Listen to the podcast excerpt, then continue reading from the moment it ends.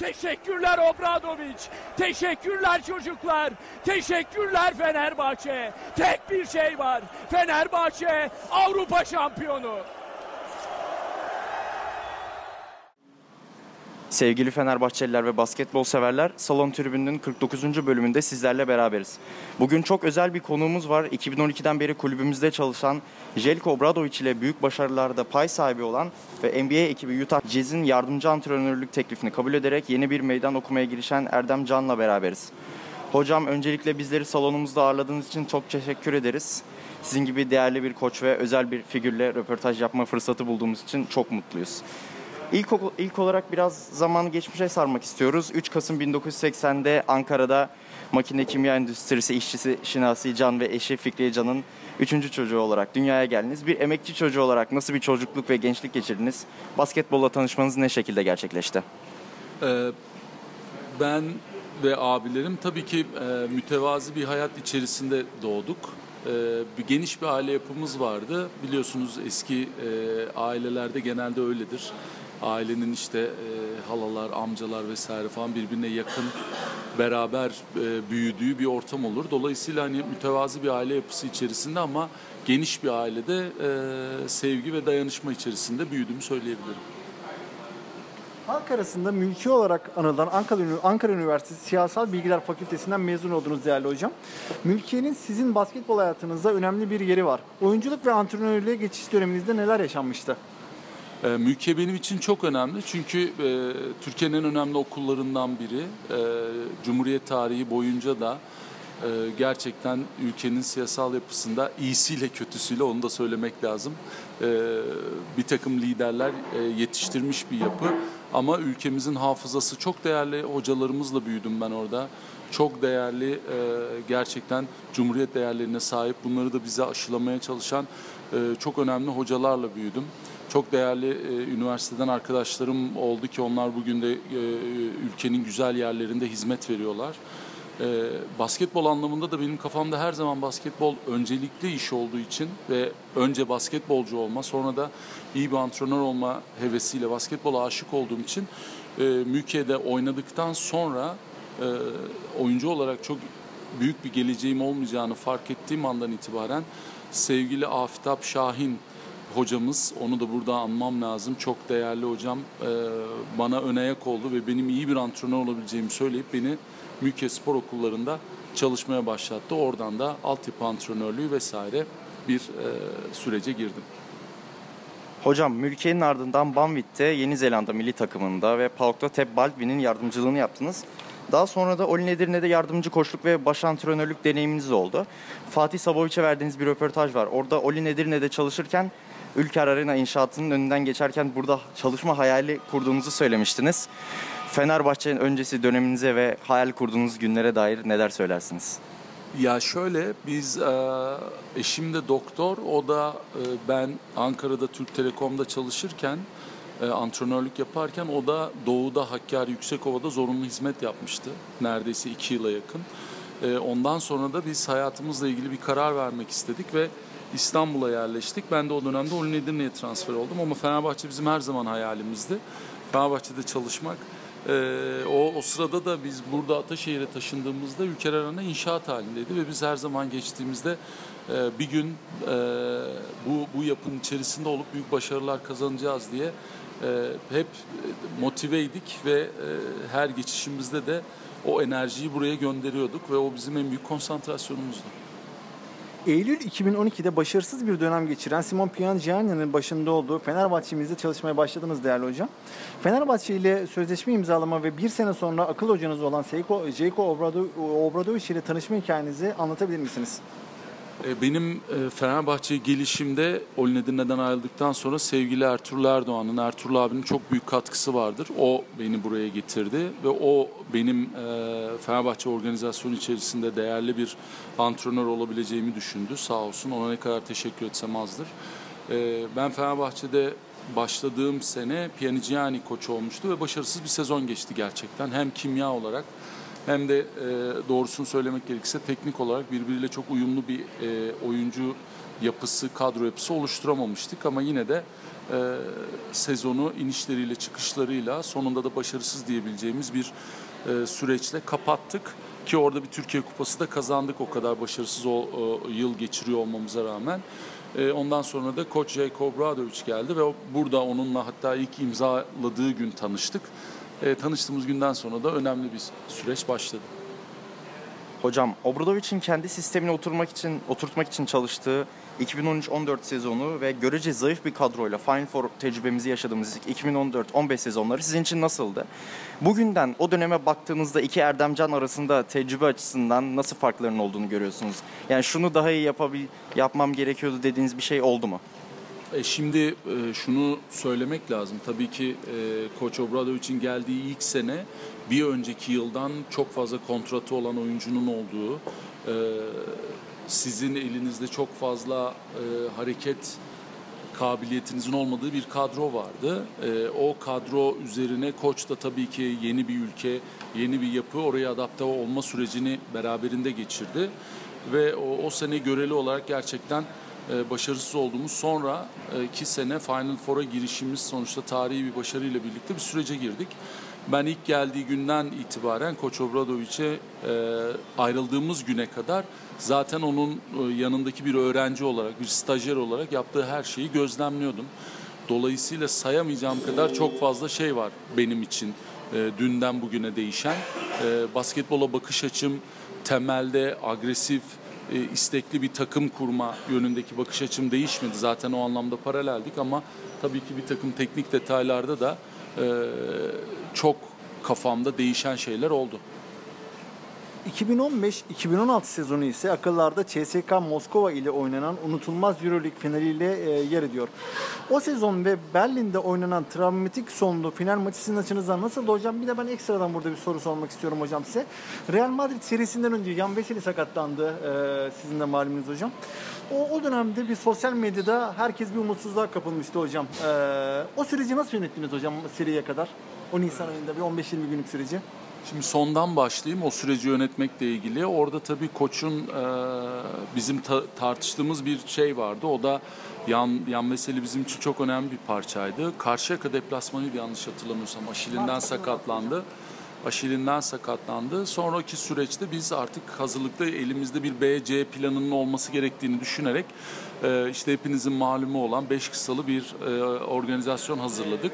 O aslında rakip için de beklenmedik bir durum oldu ve onu maçın içerisinde 3 dakikalık, 5 dakikalık sekanslarla e, yaymaya başladık ve orada da ciddi önemli geri dönüşler aldık.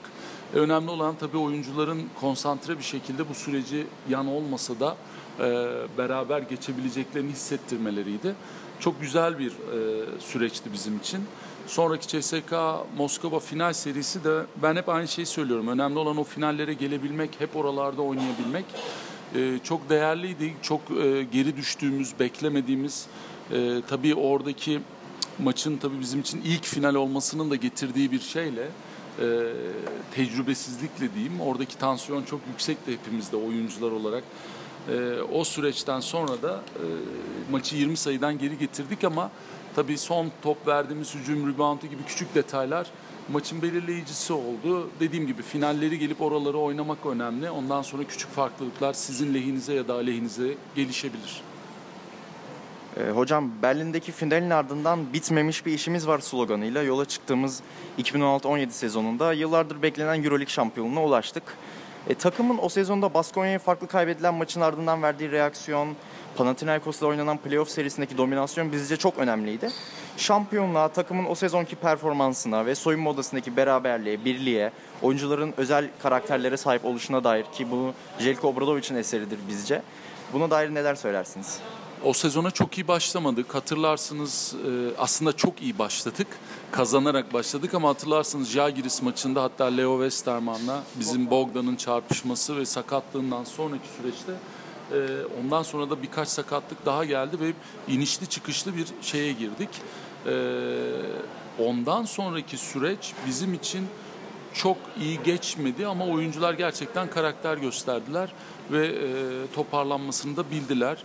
Koç Obrado için büyük tecrübesi tabii oyuncuları hem uyandırmak hem bir arada tutmak anlamında verdiği reaksiyonlar bizi sonunda playoff serisinde 5. yani ligi normal se- sezonda 5. bitirdiğimiz e, Panathinaikos'a da onların dördüncü bitirdiği ve e, saha avantajıyla Panathinaikos'un başlayacağı bir seriye götürdü. E, çok iyi oynamıyorduk açıkçası o seriden hemen önce de. Yani hem Türkiye Ligi'nde hem Euro Lig'de çok iyi oynamıyorduk. Ama bizim için kırılma anı o oynadığımız Gaziantep maçı oldu Türkiye Ligi'nde. Çok geriden gelerek orada bir reaksiyon gösterdik ve sonra da iyi bir hazırlanma dönemi geçirdik maçlar için. O hazırlanma dönemiyle birlikte de e, Panathinaikos maçının ikinci yarısıyla başlayan bir konsantrasyon oldu ve sonra da bu süreç bizi takımın potansiyelini ortaya çıkarmasıyla birlikte o süreç bizi beraberliğe götürdü. Sonra da süpürdük bütün serileri zaten. Erdem Hocam size ben bu sorunun içinde ekstradan bir soru daha sormak istiyorum. E, Mart ayında e, Maccabi, Efes ve Real Madrid e, maçlarında 3 tane üst üste mağlubiyet aldığımızda gene herkes bir umutsuzluğa e, kapılmıştı. O 3 maçtaki süreci nasıl yönetildi? Sonraki süreç nasıl yönetildi? Panathinaikos maçının serisine kadar süreci. Ben bunu çok merak etmiştim. Sizden cevabını dinlemek isterim hocam. Detaylı Oradaki, şekilde. oradaki asıl nokta bence e, biraz önce söylediğim şey. Yani bizim o Gaziantep maçına geldiğimiz süreç. Gaziantep maçından sonra takımın reaksiyon göstermesi ve biz bunu yapabiliyoruz. Bizim bu potansiyelimiz var deyip hedefe odaklanmasıyla birlikte e, Panathinaikos maçına kadar da iyi bir hazırlık süreci geçirdik ve ondan sonra da zaten e, çok yetenekli, beraber kaldığı zaman çok başarılı olacak bir takım vardı. Büyük bir potansiyeli var takımın ama sezon içindeki sakatlıklar ve iniş çıkışlar bir türlü bir araya, sahada bir araya gelmeyi e, beraberinde getirmiyordu. E, ancak işte o Gaziantep maçından sonraki süreçte çocuklar da bir araya geldi ve e, potansiyellerini ortaya koydular. İstanbul'da oynanan ve Olympiakos'u devirerek zafere ulaştığımız Euroleague finalinde neler olmuştu değerli hocam? Bir Türk antrenörü olarak tuttuğunuz takımla efsanevi bir baş antrenörün yardımcısı olarak Avrupa'nın ilk Avrupa'nın zirvesine çıkmak nasıl bir duyguydu? Ee, Şimdi Olympiakos maçı aslında biraz gelmişti zaten. Yani artık o süreci biz geldikten sonra Olympiakos maçı artık detay olmuştu. Yani o maçı kazanacağımızı hepimiz hissediyorduk. Bütün taraftarlar, herkes hissediyordu onu. Önemli olan oraya gelen süreçti. Oraya gelen süreçte Panathinaikos'u 3-0'la süpürmemiz, e, Real Madrid'e karşı çok konsantre çıkmamızdan sonra zaten çocuklar, taraftarlar, o atmosfer zaten o sinerji bizi oraya götürmüştü. E benim için çok özel tabii ki. Yani e, bugün e, o Jelko Obradoviç'le birlikte çalışıp ciddi sorumluluk olarak alarak birlikte çalışıp bu büyük başarıda e, takımınızın bir parçası olarak e, orada yer almak onur verici ve bu tabii ki hiçbir zaman unutamayacağım bir deneyim benim için. Son şampiyon Apolloti ile mücadele ettiğimiz 2017-2018 sezonunda Belgrad'da oynanan Euroleague finalinde Real Madrid'e diş geçirememiştik. 2018-2019 sezonunda ise İspanya'nın İspanya'nın Vitoria-Gasteiz kentinde oynanan Final Four'da yarı finalde sakatlıkların da etkisiyle Efes Pilsen'e elenmiştik değerli hocam. Bu yılları birer cümleyle e, sormak yetmeyebilir ama siz bu sezonları nasıl özetlemek istersiniz bizlere hocam? Ee, biliyorsunuz Belgrad, Belgrad'a gittiğimiz sezon e, gerçekten iyi bir sezon geçirdik. Yani çok başarılı bir sezon geçirdik. Sonunda da ben yine aynı şeyi söyleyeceğim. Yani siz Final Four'a her sene kalan bir takım, finalleri oynayan takım olmanız önemli olgu. Ondan sonra maçın içerisindeki bazı detaylar, iniş çıkışlar, e, oyuncuların o günkü performansı, e, bir, birkaç pozisyondaki konsantrasyon eksikliği vesaire sonunda size şampiyon olup olmamayı getirebilir. Tabii ki biz 3 finalin 3'ünü de kazanmayı çok isterdik ama basketbol denen şey, olgu e, sonuçta oynadığınız rakipler de çok güçlü rakipler. E, orada bir, bir takım ufak hatalarla, bir takım e, küçük detaylarla kaybetmenize neden oluyor. O yüzden Real Madrid e, serisini kaybettiğimiz Real Madrid finalini kaybettiğimiz için çok üzgünüz ama maçın sonunda işte yanını aldığı teknik foul, e, rebound pozisyonunda pozisyonu kaybetişimiz. Bakın özellikle hiçbir pozisyonu hakemle ilgili bir şey söylemiyorum. Çünkü bizim artık bunu at, at- bunun üzerinden geçebilmemiz lazım. Yani hakem konusu dün de böyleydi bugün böyle ve yarın da aynı olacak. Sonuçta oralara gelip o mücadeleyi verebilmek önemli gerekirse o süreçleri de hakem konusunu da üzerinden e, yani onu da atlatarak geçebilmek önemli o yüzden e, yani sonraki Victoria Gazeteyiz o seneki Final Four'a gelecek olursak çok büyük sakatlıkların üstesinden geldik. Yani biz orada inanılmaz sakatlıklar yaşayarak geldik ve e, maça çıkarken Veseli ve Kalinic birer antrenman yaptılar. O da İspanya'da yaptılar. Yani maçtan bir gün önce antrenman yaptılar. Onun dışında birçok sakatlığımız vardı. İşte Kalinic e, Žalgiris serisinde tam düzeldi derken şeyde omuzundan sakatlandı. E, o Final Eight'te çıkma maçında. Ondan önceki bir sürü eksiklikle biz oraya gittik. Bu bir e, bir, bu bir şey değil, gerekçe değil, özür değil ama inanın kolay değil. Euroleague Final Four oynarken bu kadar eksik oynamak kolay değil. Sonra da aynı şekilde Türkiye Ligi'ni de çok çok eksik oynadık. İşte Nikola Melli 5 numara, Kalinic 4, Cici işte kafası travma vesaire falan yani hakikaten çok zor süreçlerle geçtik. E, dediğim gibi oralarda olmak çok önemli. Her zaman oraları oynamak önemli olan şey. Sonra o başarılar, değerler mutlaka gelecek. Hocam pandemi nedeniyle 2020'nin Mart ayında yarıda kalan 2009-2020 sezonundaysa takım formsuz bir performans gösterdi. Birçok taraftar bu durumun sebebinin kadronun fiziksel ve mental açıdan miadını doldurması, biraz yorulmuş olması olduğunu e, düşünüyordu. Sizce bu başarısız grafiğin sebebi neydi?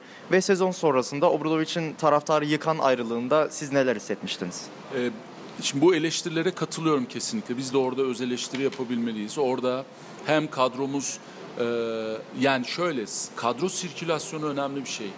Beraber oynayan tecrübeli takımı elde ettiğiniz zaman o, o kadroyu uzun yıllar devam ettirmek çok önemli başarının gelmesi için.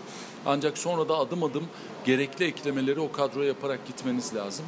Biz o, orada kadro kimyası olarak da fizik olarak da çünkü bir önceki seneden sakatlıkların sakatlıklarla gelen oyuncuların olduğu göreli olarak yaşlı bir takıma artık sahiptik yıllar sonra buradaki geçişi daha iyi yönetebilmemiz lazımdı belki de. E, o yüzden de tam forma girmeye başladığımız dönemde de zaten pandemi e, geldi ve pandemiden sonra da zaten e, sezonun sonu gelmiş oldu. Ama ben yine de ümitliydim o seneden çünkü e, biz genelde zaten e, doğru zamanda form tutan bir takım olduk. O yüzden aslında o süreçte de biz form tutmaya başlamıştık yavaş yavaş ama sonra pandemi geldiğinde de yani o sezonu da nasıl bitireceğimizi kimse bilemezdi açıkçası. Evet. Hocam ve geçtiğimiz sezon Igor Kokoşkov'un önceliğinde yola çıkılan 2021 2020-21 sezonunda yeniden kurulan takım başlarda alınan çok kötü sonuçlara rağmen galibiyet serisi yakalamış ve playoff oynamıştı.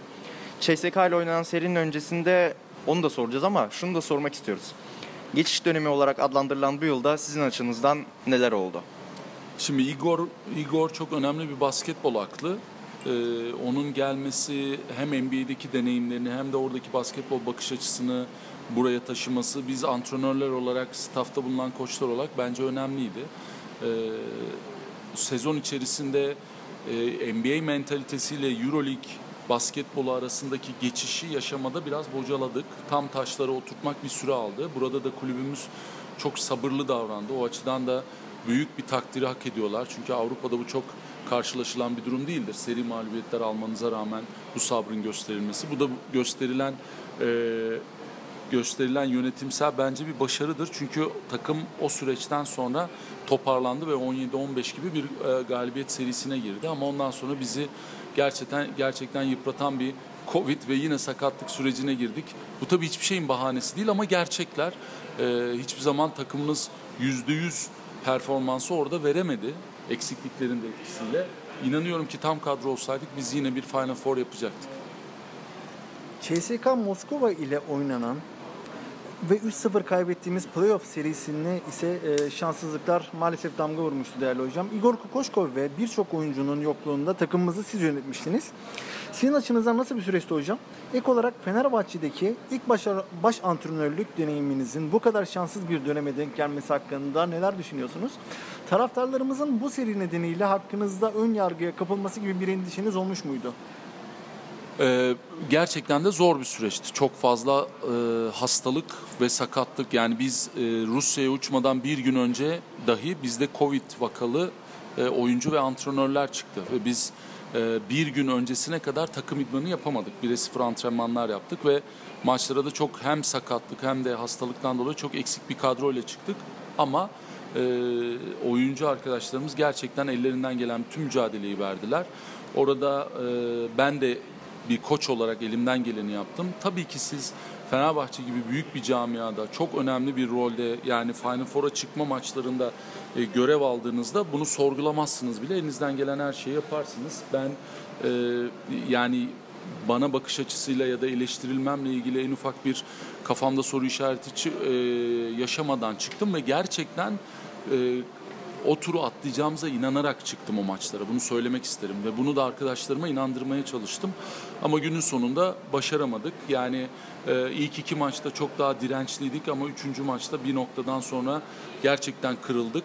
O kırıldığımız noktada ben de çocukları tutma konusunda e, çok başarılı olamadım. Çünkü üçüncü maçın ikinci bölümü Yan Veseli de e, oyundan çıktıktan sonra bir ciddi bir e, psikolojik düşüş oldu ve ondan sonra da e, maçı bıraktık ne yazık ki. Ama o ana kadar çocuklar elinden gelen her şeyi yaptılar. Bence onlar bütün sezon yaptıklarıyla ilgili de o ana kadar sahadaki herkes verdiği mücadeleyle ilgili takdiri hak ediyor. Hocam Fenerbahçe'de geçirdiğiniz 9 yıllık dönemde çok özel ve karakterli oyuncularla çalıştınız. Aslında biraz ayırmak zor ama bu sürece baktığınızda aklınızda en çok yer eden oyuncular kimlerdi? Onları hangi sözlerle anlatmak istersiniz? Ee, gerçekten ayırmak çok zor çünkü birbirinden değerli oyuncularla çalıştık. Ama burada benim antrenörlük kariyerim boyunca da benim hep aklımda kalacak ve beni çok etkileyecek iki figür var. Birisi Bobby Dixon, ee, yüreği, cesareti, kararlılığı, sertliği, e, oyunu değiştirme gücü ve güçlü mental yapısıyla çok fazla sporcuya e, ve hatta hayattaki duruşuyla, geldiği yolla çok fazla insana da örnek olması gereken bir isim olduğunu düşünüyorum. İkinci isim de Cici Datome. Çünkü Cici Datome müthiş entelektüel birikimi olan, e, bir ülkemizi seven, ülkemizi bir İtalyan olarak Türkiye'yi ve Türk insanını dışarıda müthiş temsil eden bir birey. Umarım uzun uzun yıllar e, bizim hafızamızda hiç eksilmeden Cici Datome ve Bobby Dixon e, layıkıyla kalırlar. Hocam Simone Pianigiani'yi saymazsak kulübümüzde Jelko Obradovic ve Igor Kokoşkov'la çalıştınız. Bu iki isimle çalışmayı, bu iki ismin kişiliklerini ve basketbol anlayışlarını karşılaştırmanız, kıyaslamanız mümkün müdür? İkisi de çok yaratıcı koçlar. Jelko Obradovic oyunculara daha e, talepkar yaklaşan, e, bizim bu correction dediğimiz her detayı düzeltme anlamında çok önemli bir isim. E, oyunculara saha dışında çok iyi arkadaş, saha içinde ise e, çok disiplinli, gerekirse de sert reaksiyonlar gösteren ve o disiplinden hiçbir şekilde taviz vermeyen, daha fazla kontrolü elinde bulunduran bir koç. E, Igor ise daha fazla günümüz jenerasyonuna arkadaş olarak saha içinde de yaklaşan, onlara daha fazla özgürlük tanımayı e, kendi yöntemi olarak belirlemiş bir koç. Ben ikisinden de çok ama çok fazla şey öğrendim. Kulübümüzde bulunduğunuz süre zarfı e, süre zarfında sahaya çıktığınız en unutulmaz maçı ve saha dışında yaşadığınız en ilginç anıyı bizlere anlatabilir misiniz değerli hocam? Ee, en unutulmaz maç Euroleague şampiyonluğunu kazandığımız maç olacak tabii ki. Yani maça çıkarken çok inanıyorduk zaten ama o maçın her saniyesi o rüyanın gerçekleşmesine yaklaştığınızı düşündüğünüz an olduğu için çok heyecan verici ve müthişti. Rüyalar gerçek olmuştu. O yüzden o maçı unutamam. Ee, saha dışında da çok fazla anı var. Ee, yani birbirinden değerli oyuncularla, koçlarla beraber yaşadığımız çok fazla anı var. Hangisini söyleyebilirim? Belki şunu söyleyebilirim. Biz e, bir bir e, yurt dışı deplasmanından dönerken inanılmaz trafik vardı ve e, havaalanında çok o zaman Atatürk Havalimanı'nda çok fazla trafik olduğu için biz Koç ve diğer e, Jelko, ben ve e, İSKİ e, biz dedik ki biz metro ile gideceğiz. Ondan sonra biz oradan bir taksiye bindik metro istasyonuna Marmara'ya. Marmaray'dan da e, Anadolu yakasına geçtik. Marmara'ya Marmara'ya geldiğimizde taksiden indiğimizde karnımız çok açtı. Ne yapalım ne yapalım dedik. Orada e, simitçi vardı. Simitler de çok sıcaktı. Hemen orada e, Jelko, İSKİ ben beraber birer simit alıp yedik. Hatta bunun bir fotoğrafını çekelim diye de ben şey yapmıştım. Sonra fotoğrafını çektik. Çok güzel bir anıydı o. E, yani biz her anı doya doya beraber e, sadece basketbol koçu olarak değil, iyi arkadaşlar olarak da geçirdik. Belki de başarının temelinde o yatıyor. Hocam bir de tribünlerle alakalı bir soru sormak istiyoruz. Fenerbahçe taraftarının takımımıza Ataşehir'de, deplasmanlarda ve Final Four maçlarında verdiği desteğe dair neler söylersiniz? Sizce sağlam diyebileceğimiz tribün atmosferinin takıma etkisi nelerdir? Olumlu veya olumsuz anlamda. Şöyle şimdi Fenerbahçe e, Fenerbahçe bir spor kulübü. Bir basketbol takımı ya da futbol takımı değil. Dolayısıyla e, çok ciddi bir spor kültürüne sahip bizim taraftarımız. Ben geçen de aynı şeyden bahsettim başka bir konuşmamda. E, çünkü bugün olimpiyatlarda en çok başarı yakalayan spor kulübü Fenerbahçe. Fenerbahçe'nin verdiği sporcuların yarattığı başarı ortada. Dolayısıyla biz bir spor kulübüyüz. Bizim bir spor kültürümüz var. O yüzden de bizim taraftarımız basketbolu da, e, atletizmi de, voleybolu da, e, bireysel diğer sporları da, yelkeni de, e, kürekçiliği de yakından takip ediyor. Dolayısıyla biz bir spor kulübüyüz. O yüzden de e, bu değeri biz her yerde hissediyoruz. O yüzden herhangi bir ülkeye gittiğimizde Avrupa'da mutlaka bizim taraftarımız bir şekilde orada oluyor ve bizi her şekilde destekliyor. Ve inanın bir taraftarın bile oradaki bir Fenerbahçe atkısıyla e, bize tezahürat ediyor olması bize büyük enerji veriyor. Burası ise çok fa- farklı. Burası artık bir mabete dönmüş durumda ve basketbolu bilen ve her koşulda destekleyen bir taraftar kitlesi var. Umarım bu büyüyerek, gelişerek de devam edecek. Erdem Hocam ben size burada bir soru daha sormak istiyorum. Sizin gibi değerli bir hocamızdan cevabı benim için önemli bir e, soru olacak. 2014 Galatasaray serisinin 5. maçını size sormak istiyorum. Oradaki tribün atmosferini bir de Real Madrid serisindeki tribün atmosferine dair size soru sormak istiyorum. Nasıl oradaki tribün ortamı hocam? Beşinci maç.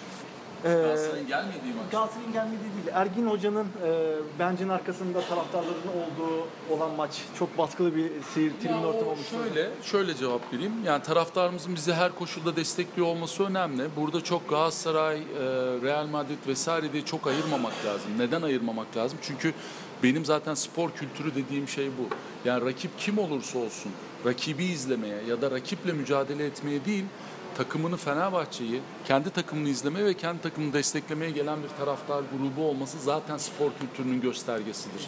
Ve bizim taraftarımız da inanıyorum ki onun için geliyor. O yüzden de kendi takımını izleyip desteklemeye e, geliyor. O yüzden de burada rakibi çok ayırmadan her maça kendi takımını destekleyip %100 enerji veren e, taraftar olması önemli.